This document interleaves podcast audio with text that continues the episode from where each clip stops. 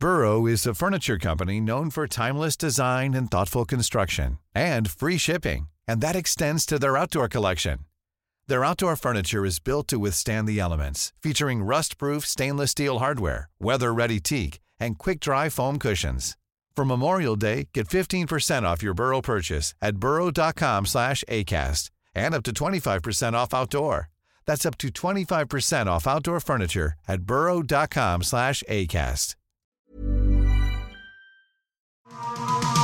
Bienvenue dans les coulisses d'une scène mythique.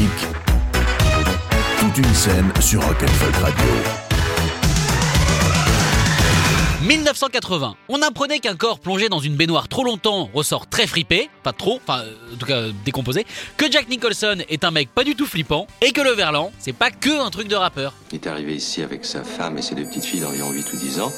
Il était réputé compétent, avait de bonnes références, et en croire les gens, il semblait être absolument normal et inoffensif. Mais à un moment donné, au cours de l'hiver, il a dû être victime malheureux d'une espèce de dépression nerveuse. Il est devenu fou furieux. Il, il- il a tué sa famille avec une hache. Wendy C'est moi, Wendy Eh bien, je puis vous assurer, monsieur Ullman, que ça ne risque pas de m'arriver. The Shining, le film qui a traumatisé toute une génération de spectateurs et de portes. Here's Johnny.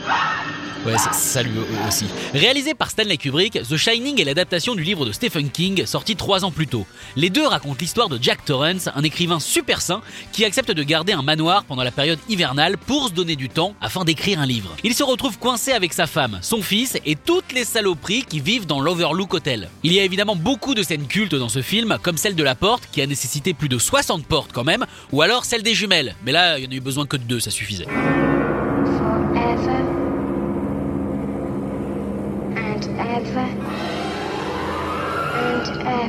Est-ce que vous aussi vous sentez le léger malaise ou il y a que moi? Bon.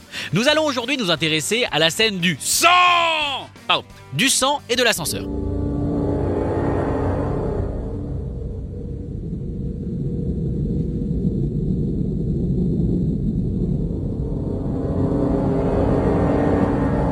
Cette scène a été un vrai calvaire, non pas à filmer, mais à mettre en place. Il a fallu quasiment un an pour que tout soit prêt. Le vrai problème a été, comme souvent, le délire obsessionnel de Kubrick qui trouvait que le sang n'était jamais assez rouge, jamais assez réaliste.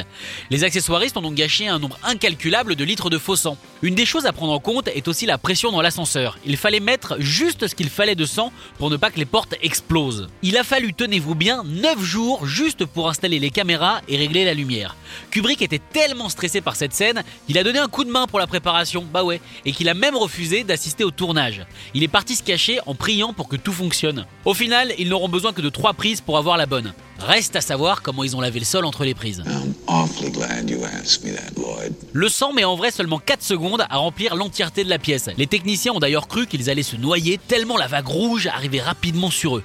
L'image a dû être ralentie 4 fois pour arriver au résultat final. C'est devenu la scène préférée de Kubrick qui se la repassait en boucle. Je sais pas pourquoi mais euh, je l'imaginais bien en train de rire comme ça en la regardant.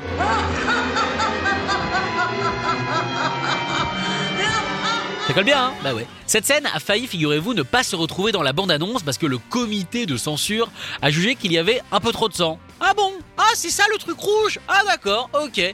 Et pourtant, elle y est quand même. Comment? Kubrick a réussi à les feinter en leur racontant que ce n'était pas du tout du sang, mais de l'eau croupie.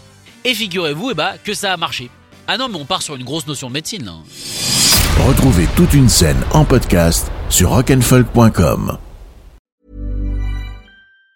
Even on a budget, quality is non-negotiable. That's why Quince is the place to score high-end essentials at 50 to 80% less than similar brands. Get your hands on buttery soft cashmere sweaters from just 60 bucks, Italian leather jackets, and so much more. And the best part about Quince, they exclusively partner with factories committed to safe, ethical, and responsible manufacturing. Elevate your style without the elevated price tag with Quince. Go to quince.com slash upgrade for free shipping and 365-day returns.